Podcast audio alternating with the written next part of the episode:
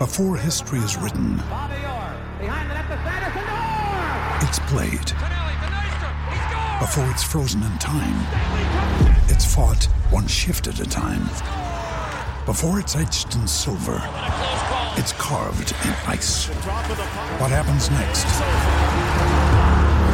will last forever. The Stanley Cup Final on ABC and ESPN Plus begins Saturday.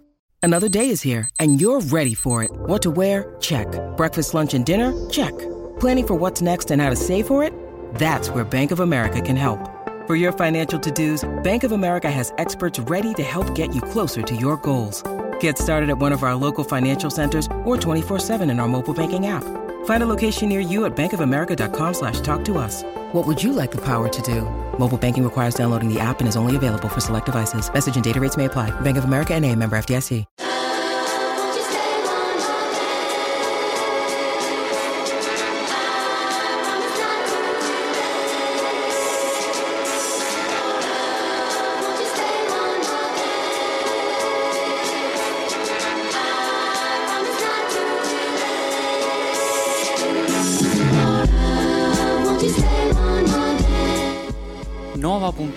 Icone, il podcast che parla della storia moderna del calcio attraverso i suoi giocatori più iconici. Io sono Daniele V. Morrone e accanto a me c'è Emiliano Battazzi. Ciao Emiliano. Ciao Daniele.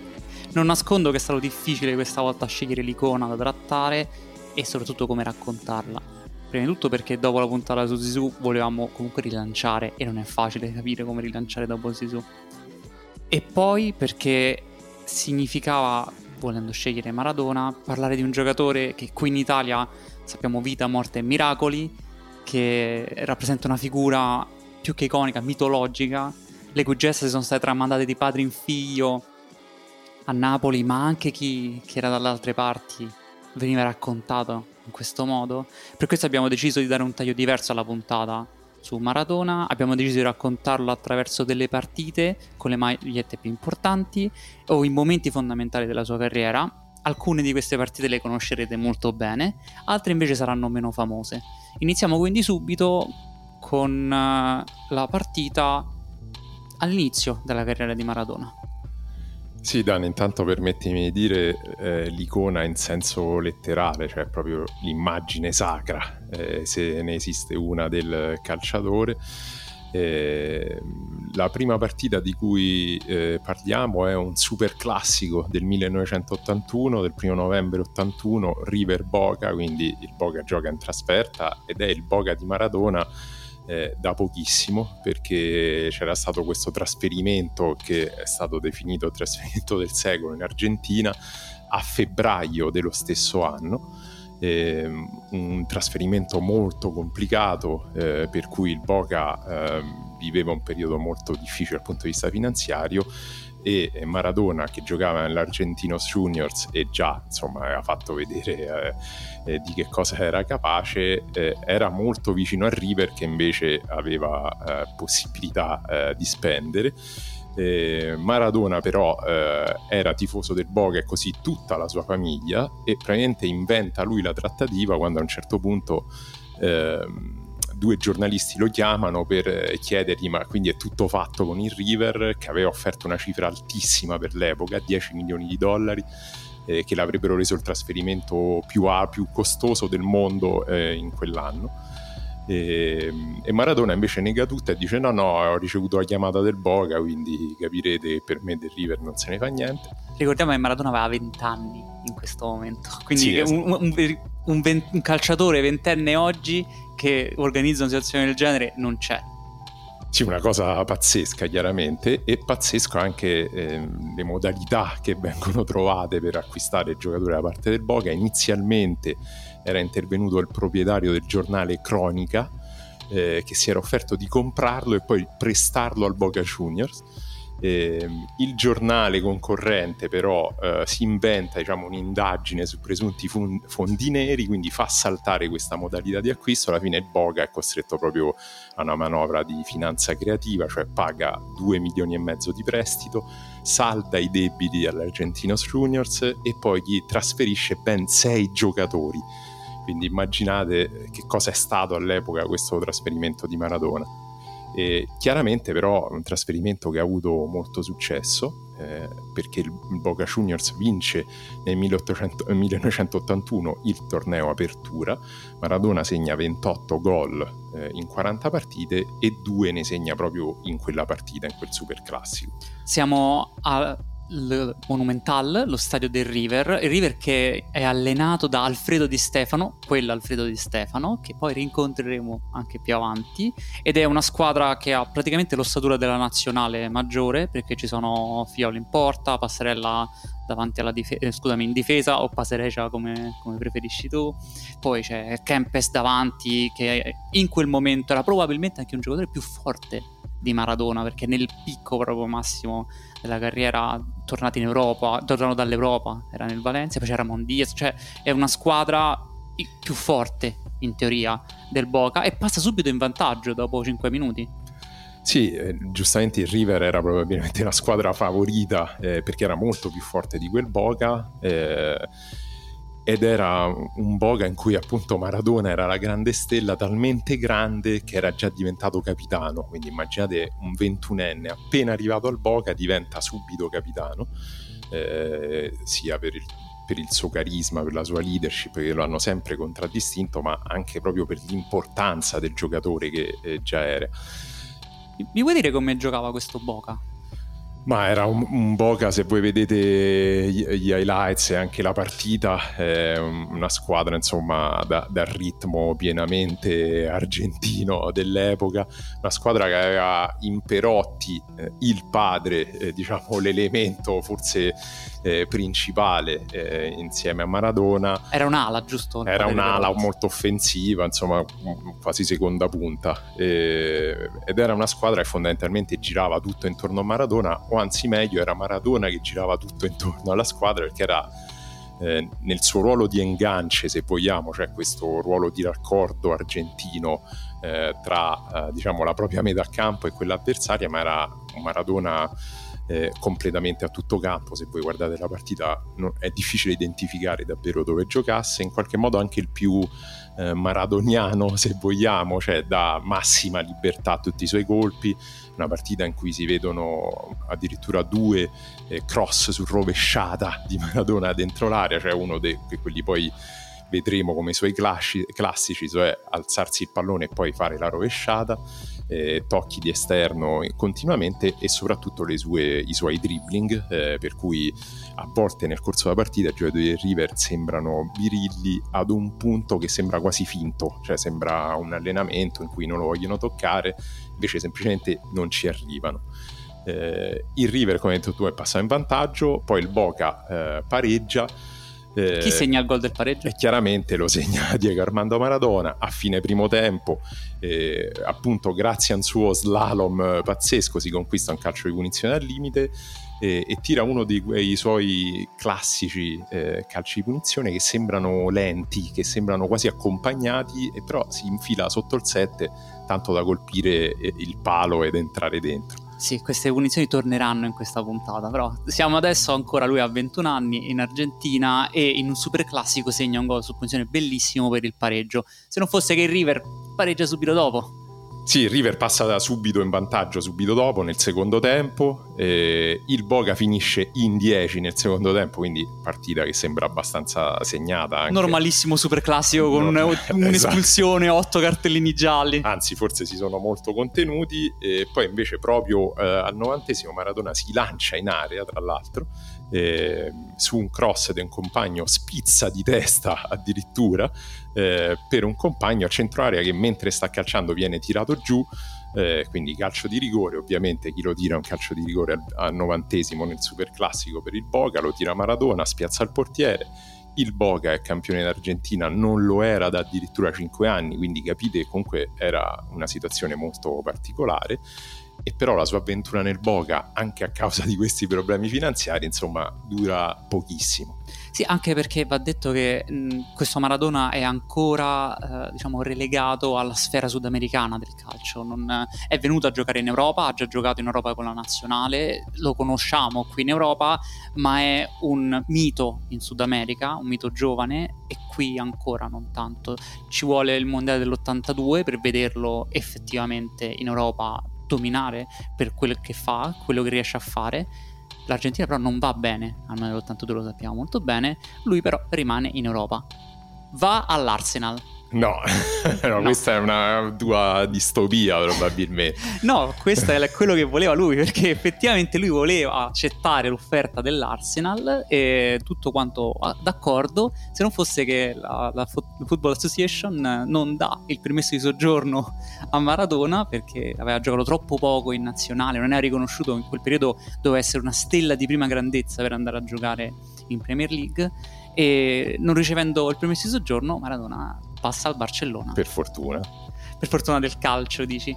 E passiamo quindi alla seconda partita che volevamo segnalare. Questo è un periodo oscuro di, di Maradona, perché solitamente si parla di Napoli, della maglietta dell'Argentina e del prima c'è il... è andato così così, c'è, uh, malattie, infortuni, per fortuna è andato via da Barcellona e poi ha potuto esplodere quindi a Napoli.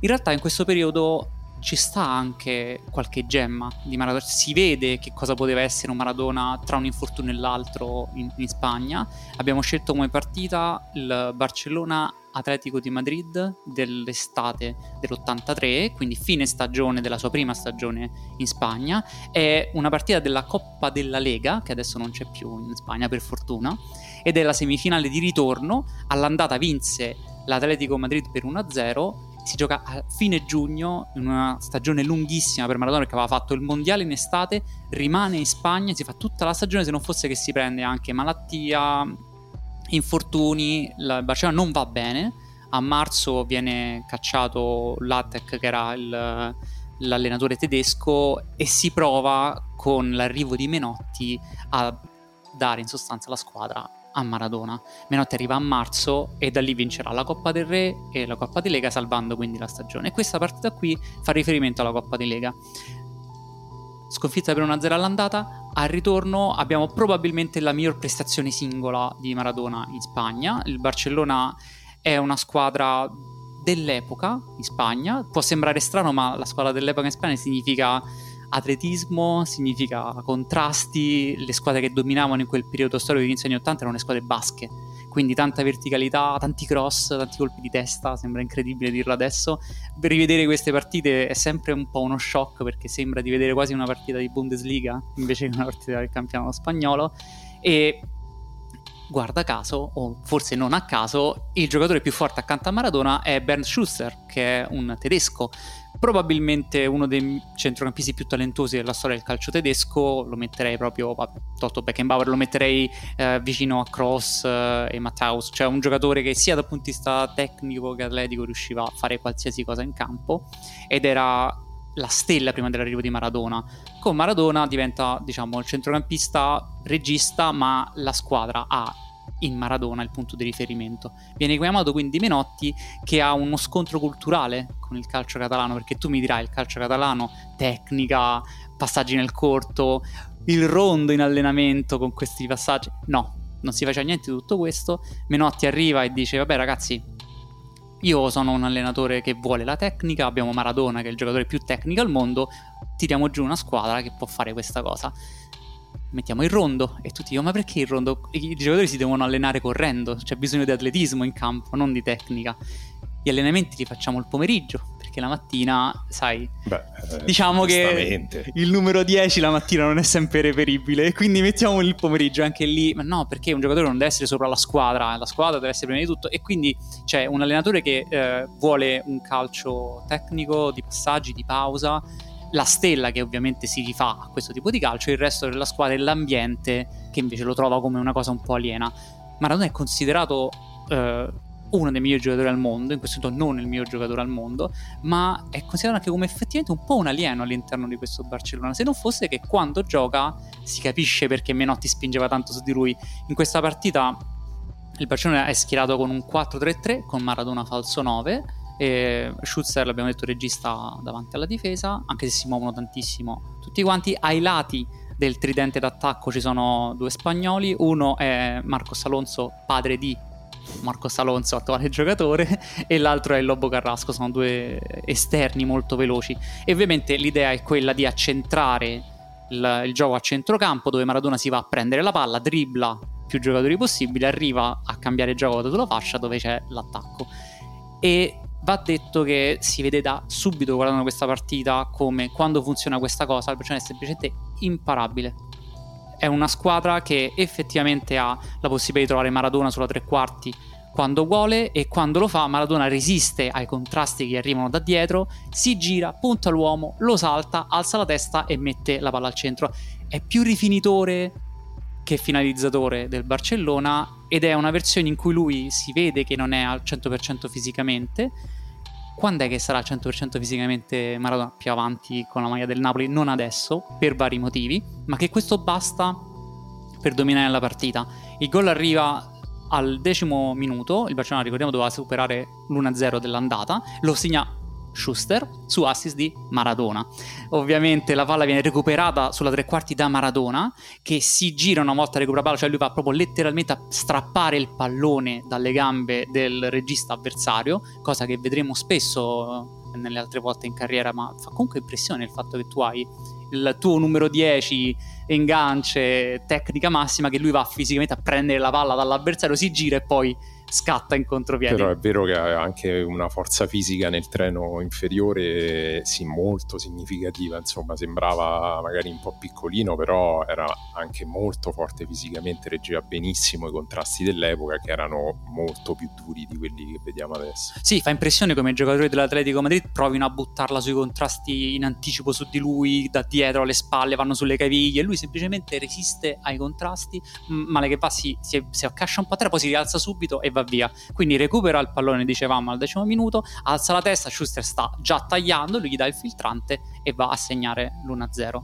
Ed è un gol che pareggia la, l'andata. L'Atletico va molto vicino all'1-1 per due volte, se non fosse che poi il portiere dell'Atletico Madrid fa una papera su un tiro da fuori area di Victor, è 2-0 e la partita è da quel punto a senso unico. Barcellona dilaga completamente, Maradona ogni volta che ha il pallone sembra di poter creare un'azione da gol, effettivamente lo fa perché Barcellona segna 5 gol, il gol più bello è quello del 3-0 in cui lui riceve una palla dal fallo laterale, si trova vicino alla bandiera del calciatano per capirci. Con il controllo orientato supera il primo avversario, con il cambio di velocità supera il secondo avversario, panico in aria perché lui sta entrando in aria, invece di andare al tiro alza la testa, lob preciso preciso per il Lobo Carrasco dall'altra parte dell'area di rigore che va a concludere al volo. Gol del 3-0, poi il 4-0 gol di Maradona, questa volta su calcio di punizione identica a quello che hai detto tu. La palla sembra andare piano, entra, precisa, sfiorando il palo. Ha avuto già due occasioni prima su punizione. La prima volta prende la traversa, la seconda volta la para al portiere al lato, la terza volta si infila non al set. Non perdona, chiaramente. L'Atletico Madrid prova ormai sul 4-0 a segnare comunque qualche gol. A segnare è Ugo Sanchez, che poi sarà famoso per eh, i gol con il Real Madrid. In questo caso segna un gol eh, con due tocchi. Lui era famoso per segnare un gol con un tocco in narrativo, che è stato a due tocchi stop e poi gol. 4-1, 5-1 del Barcellona e 5-2 dell'Atletico Madrid. Partita diversa, particolare del Maradona del, del Barcellona, ma che ci fa vedere come quando era in giornata era effettivamente di un'altra categoria.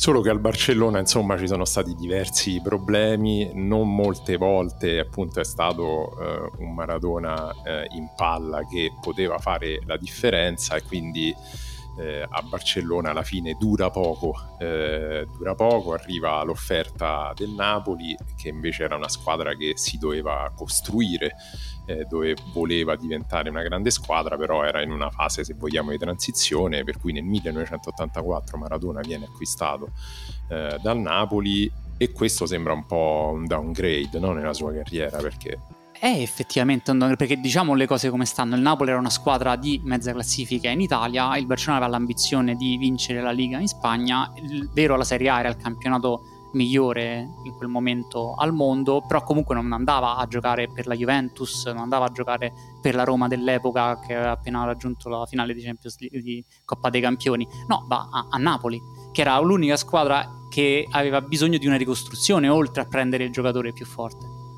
Quindi già in quel momento la, la carriera di Maradona sembra un po' prendere una piega eh, non ottimale per lui, se vogliamo. Vogliamo eh, dirla che era un talento considerato un po' inespresso. Questa cosa sembra incredibile. Eh, sembra incredibile, è vero. All'epoca lui aveva 24 anni, quindi eh, già non era più considerato un giovanissimo. Eh, sembrava che mm, non fosse in grado di mantenere le promesse eh, che si erano viste in Argentina e si erano viste solo a sprazzi poi eh, a Barcellona. Ci sono diciamo due anni a Napoli un po' interlocutori e poi però arriva l'estate dell'86 l'estate dell'86 ne parleremo dopo perché con la maglia la vuoi lasciare come esatto, sulla torta? Torniamo invece alla partita con la maglia del Napoli. Allora parliamo di una grande partita con la maglia del Napoli eh, che è in, nella fase in cui invece il Napoli è riuscito a costruire eh, una grande squadra intorno a Maradona.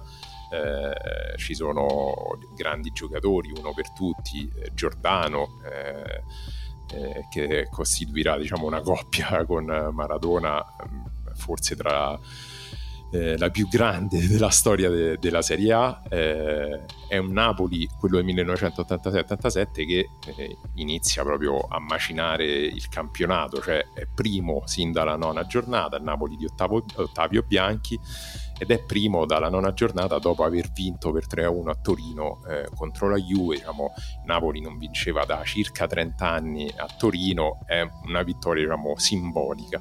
Sì, lì si è capito che questo Napoli era effettivamente pronto per vincere la Serie A. Esatto, ci sono anche interviste all'avvocato Agnelli, eh, insomma dice ah, spero di incontrare Maradona nello spogliatoio perché si, si diceva che eh, la Juve avrebbe voluto eh, comprare eh, Maradona e si capisce insomma che quel Napoli può puntare allo scudetto. C'è un'unica fase eh, in cui questo sogno sembra un po' in pericolo, quando ormai a poche giornate dalla fine il Napoli perde, anzi prima pareggia ad Empoli 0-0 e poi va a perdere per 3-0 a Verona ha soli due punti di vantaggio eh, sull'Inter e deve ricevere il Milan che è appena diventato il Milan di Capello, il, primo, primo. Young Capello, mettiamola così che era subentrato all'Idolm. Subentrato all'Idolm e imposta subito una squadra che comunque aveva una base molto solida. Cioè, eh. è, è, il primo Milan di, di, Berlusconi, non il Milan di Berlusconi, diciamo così. La base c'è, ma mancano gli olandesi. Chiaramente non è la squadra fenomenale che poi si vedrà negli anni successivi, però comunque la linea difensiva è, è Maldini, Franco Baresi, Filippo Galli ed Evani sistemato terzino sinistro. Sì, Quindi... centrocampo con eh, Donadoni, Di Bartolomei, Wilkins, davanti c'è Virdis che poi sarà importante. Capocannoniere esatto. tra l'altro di quella stagione, Virdis. Quindi comunque una squadra forte, il rischio effettivamente di mandare tutta all'aria eh, c'era. Eh, e invece Napoli fa una partita subito molto forte, passa in vantaggio con Carnevale, ma poi c'è questo gol del, del raddoppio di Maradona che è un po' il gol simbolo dello scudetto e anche se vogliamo, simbolico della, della sua capacità tecnica eh, in quel Napoli. C'è Giordano che per aprire un po' gli spazi si era spostato sulla fascia sinistra, sulla tre quarti fa partire eh, questo cross. Eh, Maradona fa un movimento a riccio da fuori area e si porta via Filippo Galli. Chiaramente Maradona in tre passi già gli aveva preso eh, un metro, solo che questa palla non è proprio facilissima diciamo, da agganciare. Maradona entra in area la stoppa al volo, quindi senza farla cadere, poi se la sposta un po' sulla sinistra, quindi ad allargarsi, perché il portiere che era Nuciari eh, era andato eh, in uscita. In quel momento l'angolo di porta non è più facilissimo da trovare perché Maradona appunto si era dovuto eh, allargare, quindi per chiudere il compasso fa un movimento molto complicato, calcia in modo eh, quasi perfetto, la palla entra con una deviazione, ma comunque sarebbe entrata lo stesso perché era riuscito a, a indovinare l'angolo, e quindi riesce a portare il Napoli sul 2-0, poi ci sarà eh, il 2-1 appunto è proprio di Virdis, no? di Virdis sì. esatto, quindi Maradona in, in questi tre tocchi eh, segna un gol che se vogliamo regala poi lo scudetto al Napoli perché da quel momento in poi mh, non ci saranno più incertezze, gli avversari invece sì, eh, cominceranno a crollare eh, e questo è, diciamo, se vogliamo, il gol che regala il primo scudetto della storia eh, al Napoli e consacra un giocatore che era già diventato il più forte del mondo nell'estate precedente.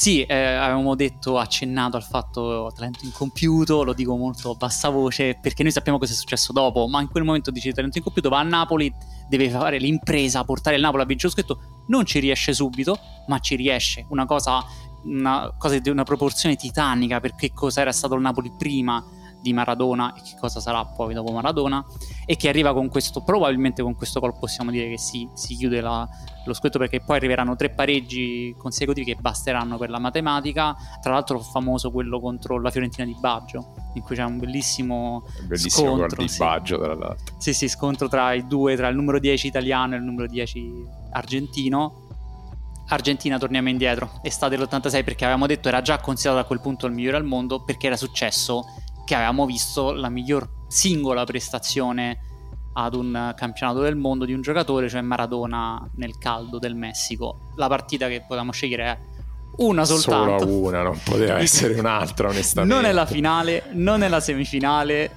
no, no, sono i quarti di finale del Mondiale l'86 contro l'Inghilterra la partita contro l'Inghilterra era importante per tutta una serie di motivazioni extracalcio, se vogliamo, per, per, farla proprio sintetica, c'era stata la guerra delle Malvinas o Falkland di, di, quattro anni prima, in cui c'era stata un'umiliazione storica per l'Argentina. Insomma, se vi interessa saperne di più, eh, sentite il podcast del professor Babbero, sicuramente quello che possiamo dire è che insomma c'era comunque un'aria particolare intorno a questa partita, non era una semplice eh, partita e come hai detto tu sicuramente la più grande prestazione individuale nella storia dei mondiali di calcio. Eh, guardare la partita o guardare gli highlights di Maradona significa fondamentalmente guardare la stessa cosa. Non c'è un'azione dell'Argentina che non sia avviata da un tocco di Maradona o che veda Maradona eh, coinvolto eh, un giocatore che appare semplicemente imprendibile e nel corso della partita insomma se ne vedono in realtà tante per cui è, è quasi brutta ridurla diciamo a, a, solo un paio di episodi. Già nel primo tempo lui prova un dribbling prova a scappare a tutta la difesa eh, inglese poi viene spinto da dietro in modo quasi comico da un difensore che prova a rincorrerlo e lo lancia addosso a un altro difensore di testa quindi veramente i giocatori dell'Inghilterra sembravano goffi. Sì, eh, non sono giocatori di basso livello, l'Inghilterra era tra le squadre più forti in quel periodo, c'è stato davanti Lineker che sarà capocannoniere del, del mondiale, a centrocampo c'è Hodl che veramente andatevi a rivedere se trovate, era un giocatore forte e in porta c'era Shilton che non era certo il primo che passava per caso, la questione è che semplicemente Maradona fa un altro sport rispetto a loro. Sì, assolutamente, era un'Inghilterra di, di tutto rilievo, un'ottima squadra, però eh, sono incappati diciamo, nella prestazione migliore del giocatore più forte del mondo. Secondo me hai fatto bene a, a, iniziare dicendo che non era una partita qualunque per l'Argentina proprio come nazione e che questa cosa ha caricato Maradona ancora di più. Io consiglio un libro di Jonathan Wilson proprio sulla storia del calcio argentino, Angel with Dirty Faces, cioè Angeli con la faccia sporca che racconta effettivamente come Maradona si caricasse dell'ambiente in cui si trovava. Forse il motivo per cui non era funzionato a Barcellona è che non è riuscito appunto a superare le differenze dell'ambiente, il motivo per cui è riuscito a Napoli è perché era caricato di questa dicotomia tra Napoli Sud e Italia del Sud contro il potere del calcio che sta a nord e l'Italia del Nord. In questo caso, nel Mondiale 86, trova nell'Argentina contro l'Inghilterra la situazione ideale per essere capopopolo. Cioè lui che, si, che riscatta l'umiliazione di quattro anni prima. Come molti grandi sportivi, effettivamente anche Maradona aveva questo bisogno di trovarsi sempre un nemico, se vogliamo, per caricarsi molto di più. Eh, quando era a Napoli, appunto, i nemici erano le grandi squadre del nord. A un certo punto è diventato proprio l'Italia in quanto tale, che ci era, arriveremo, ci arriveremo. Era contraria, diciamo, a, a Napoli, a Maradona. Insomma, quella partita eh, si, ha un contorno ideale per lui, anche le condizioni climatiche magari aiutano un po' più l'Argentina eh, che eh, l'Inghilterra si gioca eh, in Messico in un caldo eh, torrido.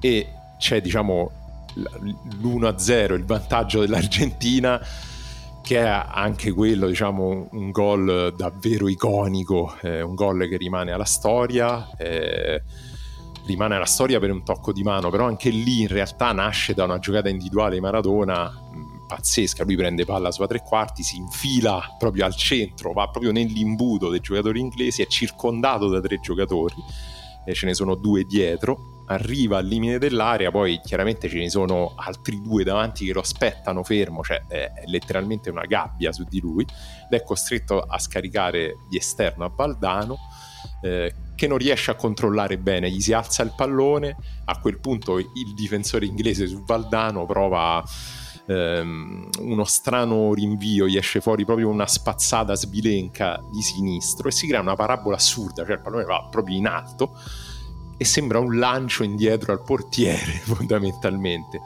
Eh, e qui diciamo entra in scena eh, l'istinto maradoniano eh, in primis perché lui è l'unico ad essere andato lì, cioè se voi vedete sono tutti fermi perché effettivamente quel rinvio sbilenco era proprio difficile da immaginare, è difficile immaginare anche la traiettoria di quella palla. Invece Maradona corre proprio mh, con una fede sa cieca. che andrà lì e sa che il portiere non riuscirà a prenderla. Esatto, lui, lui, va lì perché già sa che lì ci sarà il pallone. E Shilton effettivamente esce un po', mh, come dire, alla rinfusa, forse anche lui sorpreso da, da questo eh, rilancio eh, sbilenco Maradona quindi sostanzialmente ha una premonizione, cioè lui vede che lì andrà il pallone perché era impossibile pensarci eh, eh, prima che il difensore inglese calciasse, calciasse lì chiaramente lui salta e anticipa Shilton con il pugnetto, la famosa mano di Dios chiaramente.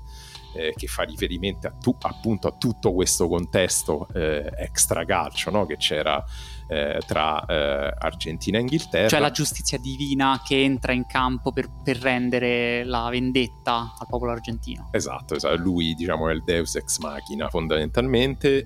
È un gol, se vogliamo, fatto bene nel suo tocco di mano, ma tocco di mano netto. Fatto bene perché netto, secondo me. Esatto.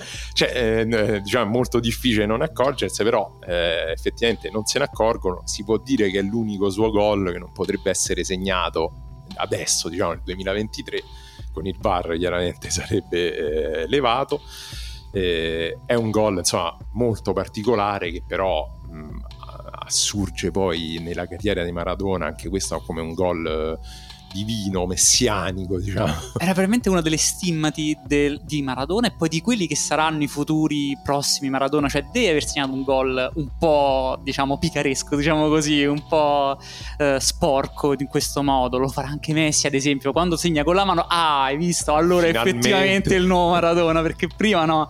E volevo però, prima di arrivare a il gol di Maradona al Mondiale 86, raccontiamo brevemente che cos'era questa Argentina nell'86 perché l'Argentina era già campione del mondo nel 78 con quel Menotti che poi era stato a Barcellona. Menotti che voleva convocare Maradona diciottenne nel 78 ma decide all'ultimo di non farlo perché non lo riteneva pronto per l'ambiente.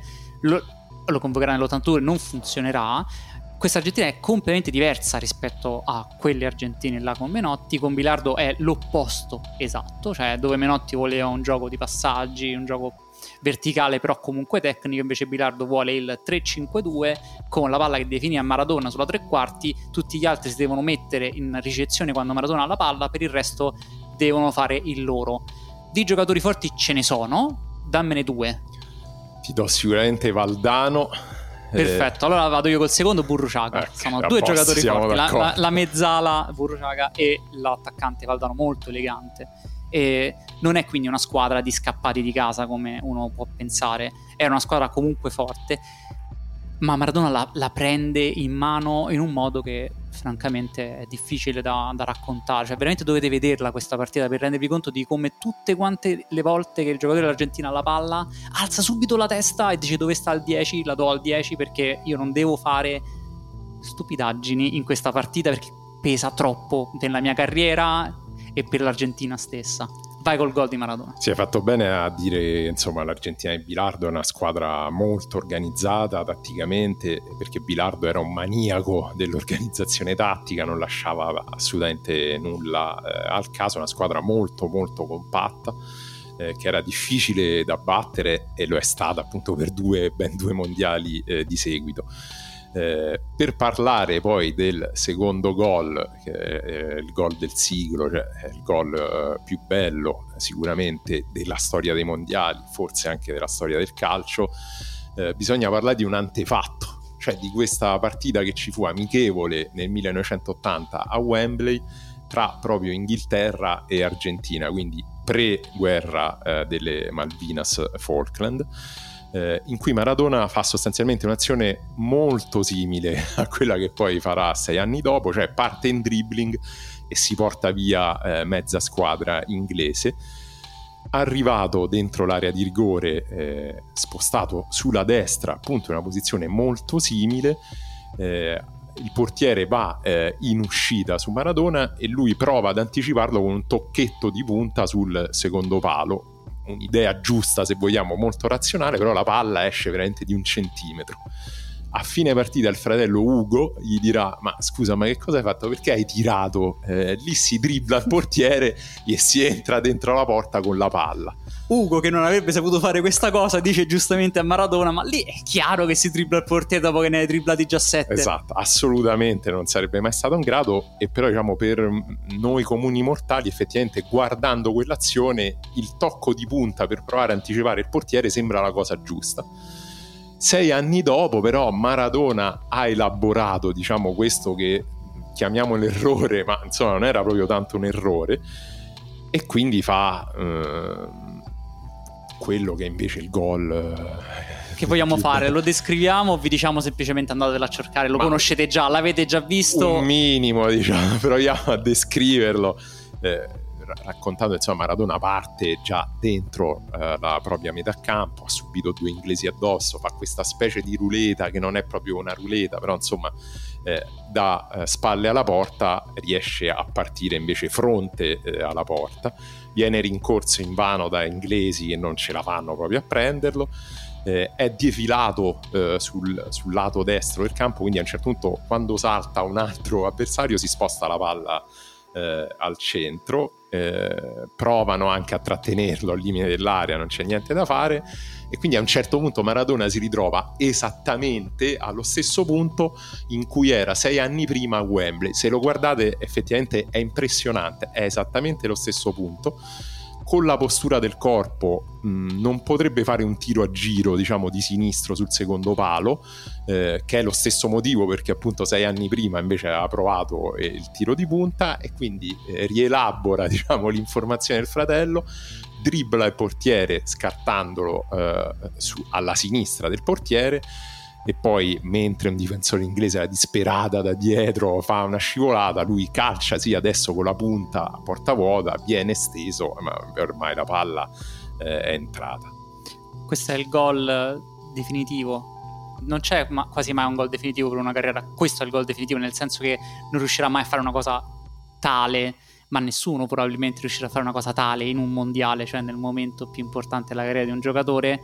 E c'è un prima e un dopo questo gol, perché dopo questo gol l'Argentina è automaticamente favoritissima per vincere il mondiale e effettivamente andrà in tranquillità a vincere la finale contro la Germania fa quasi tenerezza per come all'epoca magari hanno pure provato a dire beh no comunque la Germania arriva sempre fino in fondo la Germania può comunque creare problemi i giocatori forti ci stanno no, l'Argentina se ne sbarazza senza alcun problema. E c'è anche un prima e un dopo questo gol per Maradona come consapevolezza, cioè fino a quel momento è Maradona che deve essere Maradona, dopodiché è una icona che cammina per il mondo ed è una divinità a tutti gli effetti che può, qualsiasi cosa che tocca diventa oro, torna a Napoli quell'estate e va a vincere, come abbiamo detto, lo scudetto, riesce a mantenere il Napoli ad altissimi livelli, nonostante fosse una squadra comunque con diverse, eh, diversi problemi, anche non nel mantenere i giocatori o nell'avere i giocatori forti, perché poi arriverà il Milan di Berlusconi a comprare giocatori fortissimi. Nonostante questo, riuscirà a vincere un altro scudetto a Napoli.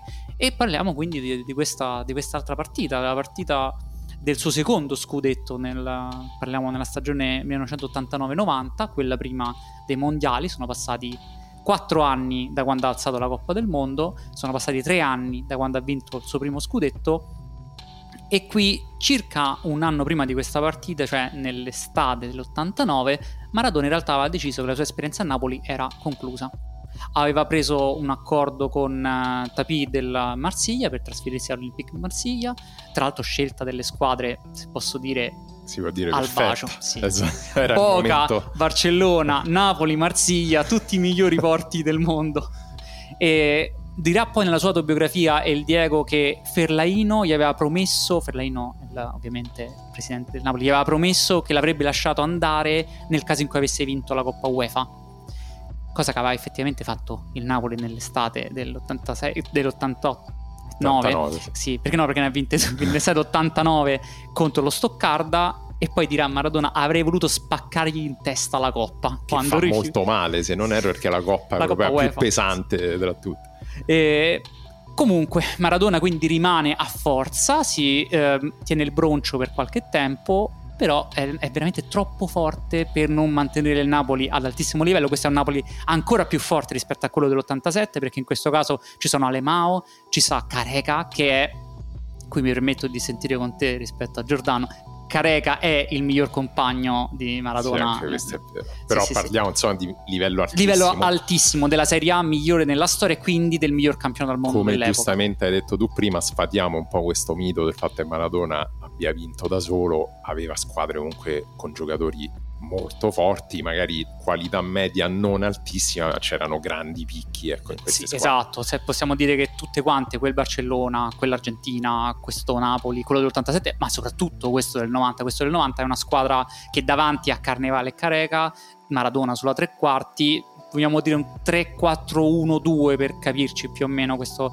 Napoli che non è più di Bianchi ma è di Bigon. Eh, centrocampo di corridori, Crippa, De Napoli, Fusi, difesa a 3, Renica, Ferrara, cioè giocatori di alto livello e davanti i tre davanti che sono effettivamente veramente forti. Bene, contro c'è la Juventus, prima abbiamo parlato del Napoli, adesso la Juventus, non è un caso se abbiamo scelto queste squadre qua, perché per Maradona e il suo Napoli le sfide con le squadre del nord sono veramente un capitolo a parte nella sua esperienza a Napoli e quelle con la Juventus hanno un extra di motivazione perché la Juventus ha quell'aria un po' aristocratica, la squadra di Platini che è un, un personaggio con cui Maradona non andrà mai d'accordo anche perché rappresentavano all'epoca veramente due modi diversi di immaginarsi la stella del calcio. Poi c'è l'avvocato Agnelli anche lì il rapporto tra un dobbiamo chiamarlo aristocratico del, del jet italiano e dall'altra parte invece un figlio del, del proletariato argentino, non si sono mai visti bene e soprattutto perché la Juve vinceva di inerzia e invece la Juve doveva lottare, eh, scusatemi, il Napoli doveva veramente lottare con le unghie per ogni singola partita che andava a prendere. In questo momento la Juventus rappresenta proprio il nemico ideologico. Non è un caso che quindi ritorna il fatto che Maradona contro il nemico ideologico sfodera le prestazioni migliori questa partita qui contro la Juventus a fine campionato è probabilmente l'ultima grande partita di Maradona con la maglia del Napoli. È, come abbiamo detto, un campionato in cui era stanco, in cui non ci voleva stare, però è rimasto contro voglia, ma è rimasto. A questo punto rappresenta uno spartiacque per la sua stagione, perché siamo a fine stagione e il Napoli eh, è vicino alla conclusione del campionato che poi porterà ai mondiali del 90. Quindi Maradona decide di utilizzare questa partita per cambiare il ritmo dei propri allenamenti, decide di entrare in forma in questa parte del campionato per poi i mondiali del 90 e uh, possiamo dire che il dietologo uh, Kenotto Chenot aveva prescritto una dieta di sola verdura, frutta e pizza con farina integrale Bah, questa, questa, cosa eh, aveva fatto perdere, insieme ovviamente agli allenamenti personali di Fernando Signorini, un uno dei migliori preparatori della storia del, del gioco, diceva a, all'epoca la stampa che aveva perso 8 kg e 4 etti in poche settimane. Maradona anche questa cosa quindi ci fidiamo a del... questo punto grande rispetto comunque per il dietologo, anche se non sembrava proprio la migliore delle prescrizioni. Anche perché rispetto al Napoli dell'87, qui è un Maradona eh, che le nottate quello eh, che succedeva fuori dal campo si fa sentire. Si vedono anche su di lui, se guardate le partite appunto già dell'89-90, si vede un Maradona un po' diverso fisicamente, ehm, è ancora un po' mantiene quello scatto, se vogliamo, quella rapidità, che è anche una rapidità mentale, eh, però il fisico insomma non sembra più accompagnarlo come una volta, sembra un po' imbolsito, ecco. Sì, dove quindi il peso della propria superiorità tecnica è anche maggiore rispetto a prima, paradossalmente, perché si deve affidare agli angoli di come tocca il pallone, di come lo stoppa, rispetto a quell'atletismo che aveva quella corsa ad una velocità diversa rispetto agli altri. Il Napoli di Bigon è secondo a un punto del Milan e mancano 5 giornate alla fine. Gioca quindi contro la Juventus all'epoca di Zoff che ha 3 punti in meno. E inizia e subito viene, lui viene colpito, ma proprio subito, dopo 5 secondi la Juventus sparati in due vanno a fargli un contrasto per fargli male. Questo lo dico subito perché è come le avversarie in Italia pensavano di affrontare Maradona, soprattutto in questo momento della sua carriera, quando è un po' più imbolsito, un po' più lento, riesce quindi meno a sfuggire alle gambe degli avversari, c'è un po' di intimidazione, un po' di far capire che sarà così tutta la partita e quindi bello mio adeguati alla situazione. E un po' c'è anche il fatto di sperare di fargli male. Questa cosa va, va detta cioè le squadre speravano come posso fermare Maradona? Non lo posso marcare con due uomini perché lui intanto se ne va io comunque provo a buttarlo fuori dalla partita direttamente eh, in effetti, mentre prima questo era molto più difficile perché Maradona aveva una capacità di andare via in dribbling e in velocità che era impressionante, cioè a volte era proprio molto difficile fargli fallo, in questa versione un po' più appesantita diventa un po' eh, più facile.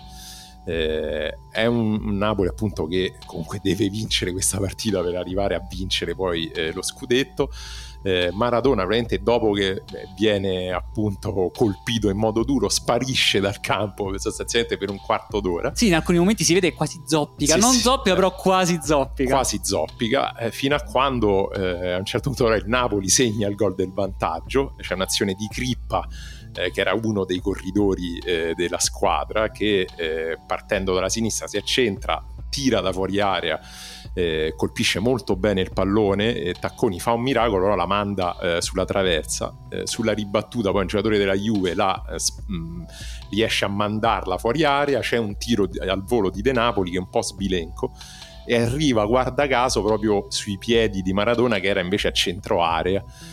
Maradona però è spalle alla porta, eh, inizia a girarsi già mentre stoppa il pallone eh, perché chiaramente deve, ha subito pensato che deve tirare velocemente e infatti calcia subito rapidamente di sinistro senza assolutamente guardare la porta eh, in un batter d'occhio cioè Tacconi il portiere non ha proprio mm, neanche il tempo di guardare il, il pallone che si infila all'angolo basso. È un po' diciamo una mossa da coccodrillo nel senso che lui comunque era ormai bello appesantito però ancora questa capacità di colpire la, la, preda, che è appunto il pallone, in modo velocissimo senza che tu neanche te ne accorgi. Sì, eh, siamo al minuto 13 e il Napoli passa in vantaggio, ovviamente San Paolo in festa è, andata perché abbiamo Maradona dalla nostra e Maradona effettivamente ha segnato. E al ventottesimo, qualche minuto dopo, segna anche il 2-0, questa volta con la classica situazione sul calcio da fermo sulla tre quarti, panico per il portiere Tacconi, la, la punizione in realtà non è una posizione facilissima, portiere è preoccupatissimo e, e ha effettivamente ragione a, a preoccuparsi. Eh, se, se, guardate le immagini, Tacconi è, è, inferocito con i suoi compagni, chiama gente in barriera, preoccupatissimo, però inizione da 30 metri, 30 metri 28-30 esatto. metri. Ma devo dire che anche qui la palla sembra quasi impossibile che il taccone la possa vedere perché è lontana e poi soprattutto si abbassa improvvisamente subito dopo che ha superato la barriera. Ha una traiettoria veramente strana che dal replay si nota che passa sopra la barriera di tanto ma che poi si abbassa improvvisamente e va a finire dove lui non, non, riesce a prenderlo. Sì, sì, in diretta sembra quasi un errore di tacconi, cioè sembra che non abbia capito bene, poi in realtà da replay si vede lui proprio non può vedere il pallone. E da lì, dal 2-0, poi si parte proprio con Maradona che a quel punto maradoneggia, che esiste questa cosa, cioè ci sono cross di Rabona e tocchi di prima, d'esterno, tutti quanti che cominciano a correre attorno a lui quando tocca la palla. Non riesce più, diciamo, ad attraversare i corpi come prima, ma la palla da una parte all'altra la fa comunque andare. Eh, batte il calcio d'angolo di quello che sarà poi il 3-1 il Milan in questo modo aggancia il Napoli, poi nella giornata, eh, scusatemi, il Napoli aggancia il Milan, poi nella giornata successiva dopo questa vittoria andrà poi a vincere. Eh, volevo aggiungere che in, il contesto della Serie A di quel momento è molto standardizzato, cioè le squadre sono più o meno tutte quante simili, forse il Milan che era stato di Lidl era eh, diverso, che poi sarà in questo caso è in quello di Sacchi, è già arrivato sarà molto diverso, ma per il resto si tratta di squadre che più o meno tutte quante con il 3-5-2 o il 3-4-1-2, con eh, la zona mista, cioè questo modo di difendere in alcune parti con l'uomo, in alcune parti lasciando stare e soprattutto con queste squadre che danno molto peso alle conduzioni palla al piede perché per il resto si sta attenti alla zona in cui si, ci si trova e quindi partite spesso bloccate e da questo punto di vista la tecnica di Maradona esce completamente fuori. Se c'è un calcio d'angolo, sai che Maradona la metterà in testa al compagno. Se c'è una punizione anche da 30 metri, Tacconi è disperato perché potrà segnare. E questa è veramente la vera differenza che fa. Non, non, può più farla palla al piede superando tre uomini, ma la fa perché quando tocca dà una chiarezza a quello che succede, è veramente totalmente fuori dal contesto in cui si trova. Sì, ha un dominio tecnico che non, nessun altro ha in Italia e in Europa e che infatti gli permette di giocare con ad altissimo livello anche se fisicamente non è più quello di una volta. Sì, è veramente affascinante come riesce a trovare sempre il momento giusto e l'angolo giusto per dare via il pallone in un momento della sua vita in cui non riesce a superare l'avversario diretto. Non è più quello di Barcellona che aveva il giocatore davanti e lo supera ogni volta, non è più il primo di Napoli che da qualsiasi zona del campo ne supera 2-3. No, in questo momento lui deve stoppare il pallone, lo deve fare in modo tale che si protegge dall'avversario, si deve girare, a quel punto deve dare la palla giusta al momento giusto e lo fa, lo fa molto spesso, viene incontro al centrocampo a prendersi la palla e il Napoli gira in questo modo e questa è la partita ultima in cui riesce a fare questa cosa arriva a quel punto il mondiale per cui si era preparato. Il mondiale del 90 si gioca in Italia, la sua seconda casa, e tutti sappiamo che non va esattamente come avrebbe voluto Maradona, ma è soprattutto però il mondiale in cui c'è l'ultimo vero lampo, secondo me, di questo del Maradona icona totale, il miglior giocatore al mondo. Ed arriva nella partita contro il Brasile che adesso racconteremo raccontando esattamente l'azione velocemente. Chiaramente anche qui la squadra, diciamo, nemica per eccellenza. Ci arriviamo, ci arriviamo, ci arriviamo perché io ho fatto la, la, trascrizione di quello che fa il telecronista argentino, te lo volevo dire. C'è la Maradona a centrocampo contro Lemao, scatta Diego, porta palla contro Dunga e va Maradona, lì va Maradona e per Canigia ta ta ta ta ta, ta e poi continua così per circa 30 secondi per rappresentare il gol di Canigia perché è una singola azione in tutta quanta la partita contro il Brasile che Maradona risolve con un'azione in cui riesce a superare l'uomo e riesce a dare la palla poco prima che arrivi l'intervento è per Canigia che va da solo contro il portiere e va a segnare e il gol che poi risulterà della vittoria dell'Argentina che andrà in questo modo avanti contro un Brasile che rappresenta i rivali non con, dal punto di vista dell'Inghilterra storici per quello che è successo recentemente, ma proprio per mentalità del, del, popolo. E in questo caso è un Brasile anche diverso rispetto a quello a cui noi siamo abituati. Non è più il Brasile dell'82, non è più il Brasile di Santa, non è quel Brasile là, è un altro Brasile. È il Brasile di Lazzaroni, Sebastiano Lazzaroni, che aveva sostanzialmente impostato la nazionale sulla falsariga del gioco europeo, cioè un gioco molto più speculativo, anche il Brasile quindi era sistemato col 3-5-2, eh, davanti Careca e Muller, a centrocampo ci sono sia sì, piedi buoni ma pochi, perché in realtà c'è gente come Ale, Alemao e Dunga che erano grandissimi centrocampisti, ma centrocampisti molto duri. Non sono rottura. Socrates e Zico, esatto. diciamo così. Tra l'altro i nomi Müller, Alemao che può dire esatto. tedesco in portoghese. Squadra diciamo europea anche nelle di nome e di fatto. È un Brasile che la butta tantissimo sull'atletismo, è un Brasile che fa falli a più non posso per tutta quanta la partita, ma che tra l'altro la domina anche questa partita dal punto di vista un dominio molto nervoso, un dominio in cui fa fallo su Maradona ogni volta che Maradona tocca palla, è una partita in cui il Brasile colpisce tre pali e si trova molto vicino a vincere se non fosse che poi arriva il momento in cui Maradona che per circa 80 minuti era stato massacrato e quindi si era anche un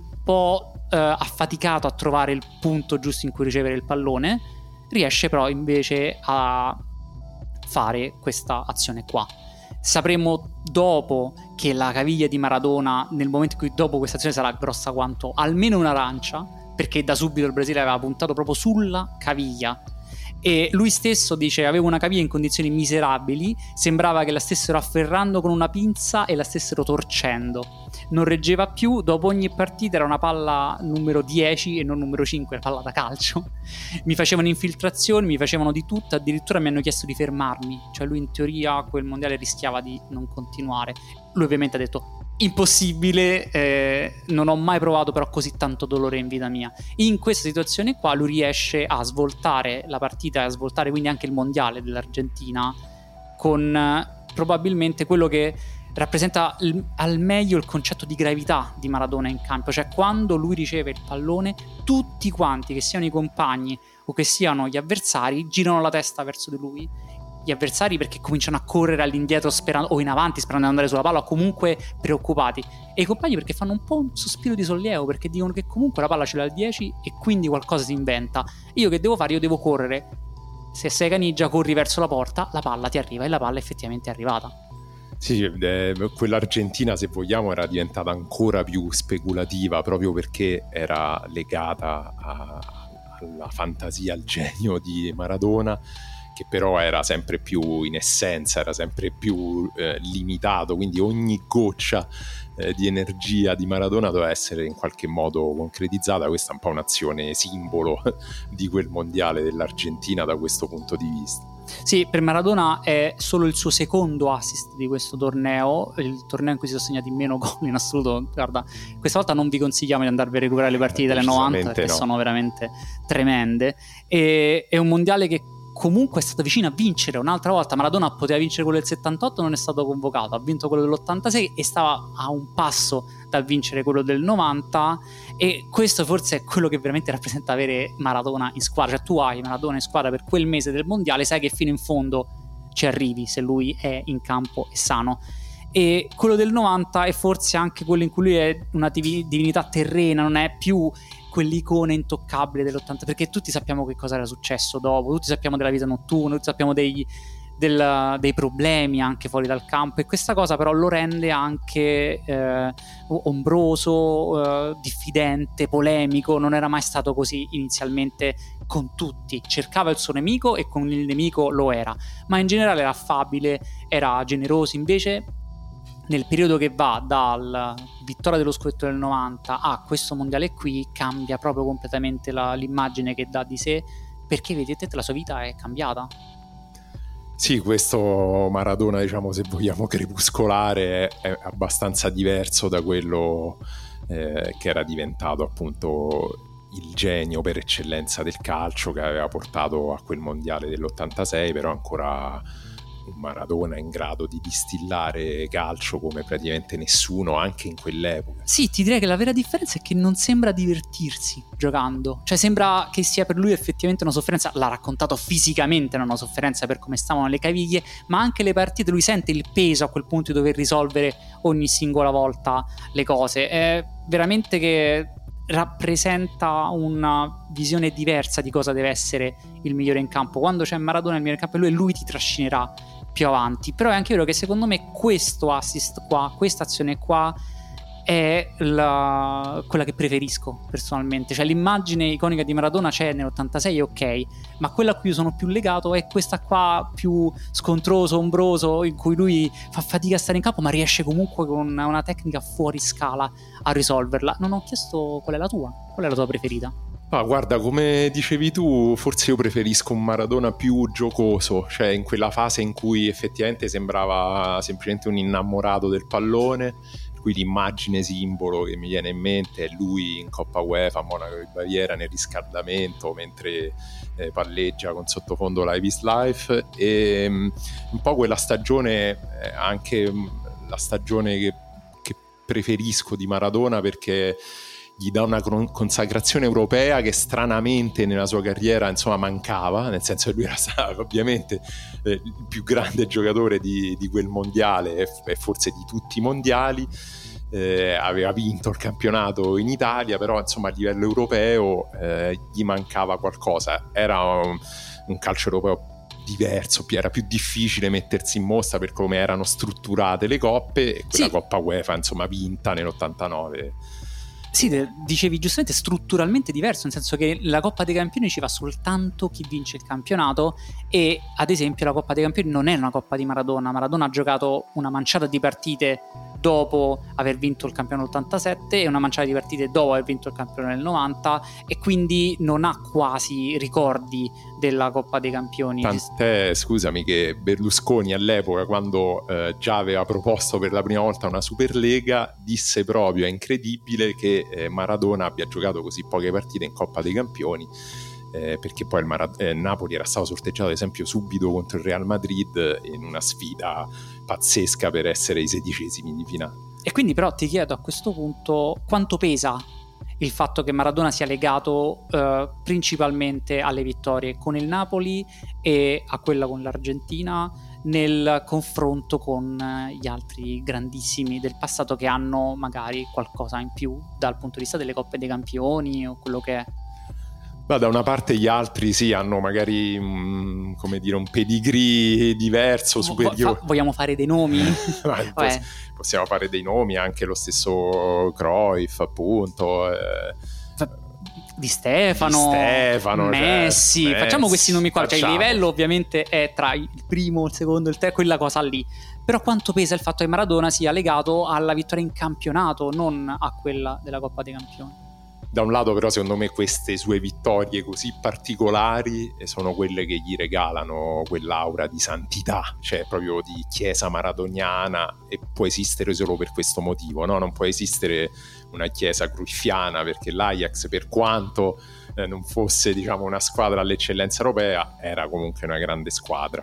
E il Real di Di Stefano aveva una squadra di grandi campioni, il Barcellona di Messi era una sorta di dream team. Eh, noi ricordiamo Maradona anche perché le squadre eh, con cui ha vinto, per quanto forti, erano outsider, in cui lui ha, ha giocato un ruolo determinante. Sì, sì, diciamo che se vogliamo la, la, la, sua carriera rispecchia perfettamente il percorso dell'eroe, è proprio esattamente alti, bassi, impara, impara dall'errore che fa contro l'Inghilterra nell'80 e nell'86 te lo fa perfettamente il gol, impara dall'errore che fa a Barcellona eh, lasciandosi male con l'ambiente e a Napoli diventa praticamente parte integrante della vita di Napoli, impara e cresce e migliora, ha però anche momenti di ombre, a momenti in cui le cose non vanno come vorrebbe, è successo ad esempio nel 90 contro l'Italia, i fischi all'inno, lui che irrompe in quel momento con, con la società italiana, e impara quando va a Siviglia, sperando di ricostruire una sorta di Napoli a Siviglia, e lì va malissimo, viene, dura poco, impara e le, ce l'ha tutte quante marchiate sulla pelle, sia le cose giuste e belle che le cose sbagliate e questa cosa qua lo rende però effettivamente iconico come nessun altro di quelli che abbiamo parlato e parleremo. In eh, questo eh. momento non si può uscire dal dire il calciatore più iconico che c'è stato. È un eroe, però un eroe popolare, che quindi non poteva vestire probabilmente maglie di grandi squadre aristocratiche europee e che doveva avere successo con squadre eh, diverse come effettivamente ce l'ha avuto. Bene, con questa bellissima immagine di Emiliano siamo arrivati alla fine della puntata.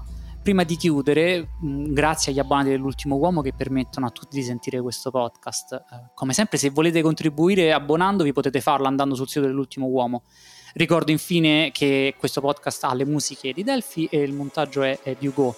Noi torniamo all'inizio del prossimo mese con una nuova icona di cui non vi diciamo nulla. Assolutamente no.